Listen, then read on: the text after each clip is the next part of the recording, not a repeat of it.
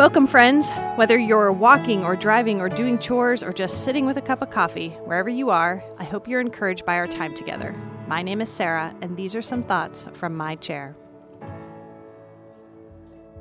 Here we are. It's our final week of Raw Prayers, and we're digging into the Psalms to teach us to pray through our doubts.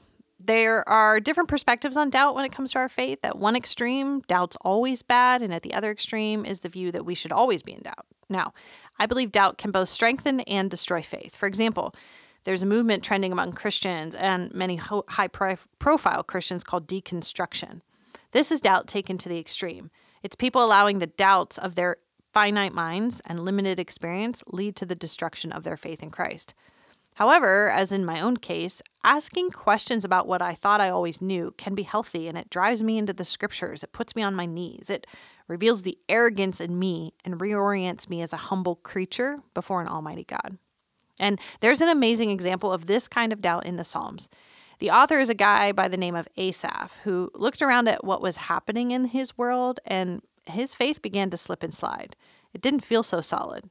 And so listen to the progression of Asaph's thoughts and feelings in Psalm 73. Truly, God is good to Israel, to those who are pure in heart. But as for me, my feet had almost stumbled, my steps had nearly slipped, for I was envious of the arrogant when I saw the prosperity of the wicked. For they have no pangs until death, their bodies are fat and sleek. They're not in trouble as others are, they're not stricken like the rest of mankind. Therefore, pride is their necklace, violence covers them as a garment. Their eyes swell out through fatness, their hearts overflow with follies. They scoff and speak with malice. Loftily they threaten oppression. They set their mouths against the heavens, and their tongues strut through the earth. Therefore his people turn back to them and find no fault in them. And they say, How can God know? Is there any knowledge in the Most High? Behold, these are the wicked, always at ease. They increase in riches. All in vain have I kept my heart clean and washed my hands in innocent, for all the day long I have been stricken and rebuked every morning. If I had said, I will speak thus, I would have betrayed the generation of your children. But when I thought how to understand this, it seemed to me a wearisome task, until I went into the sanctuary of God, and then I discerned their end. Truly, you set them in slippery places. You make them fall to ruin. How they are destroyed in a moment, swept away utterly by terrors. Like a dream when one awakes, O Lord, when you rouse yourself, you despise them as phantoms. When my soul was embittered, when I was pricked in heart, I was brutish and ignorant. I was like a beast toward you. Nevertheless, I am continually with you. You hold my right hand. You guide me with your counsel, and afterward you will receive me to glory. Who am I? Who have I in heaven but you? And there is nothing on earth that I desire besides you.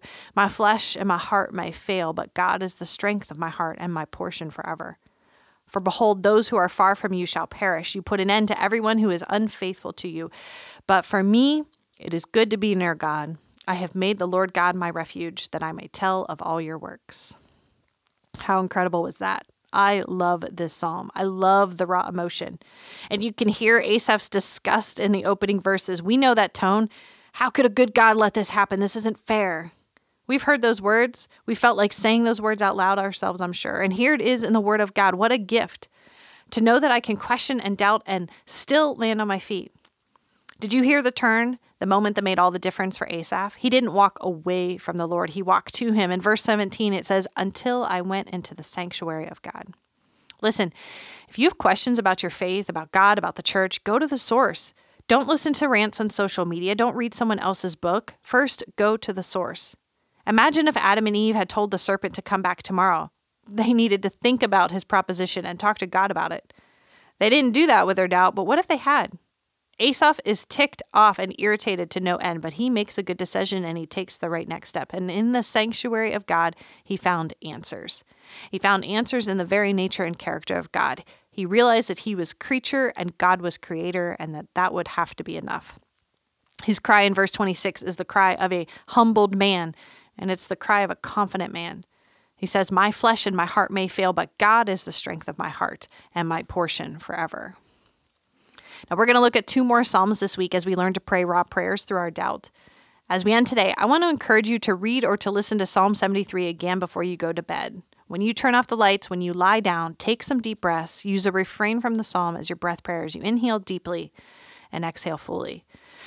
I am troubled by what I don't understand, but you guide me with your counsel. My flesh and my heart may fail, but God is the strength of my heart and my portion forever. Amen. Thank you for joining me in my chair today as we learn to pray raw prayers in the Psalms. If this encouraged you, please like, subscribe, and share. You can find more resources from Grace Church, including the sermon series that inspired this season, by visiting whoisgrace.com forward slash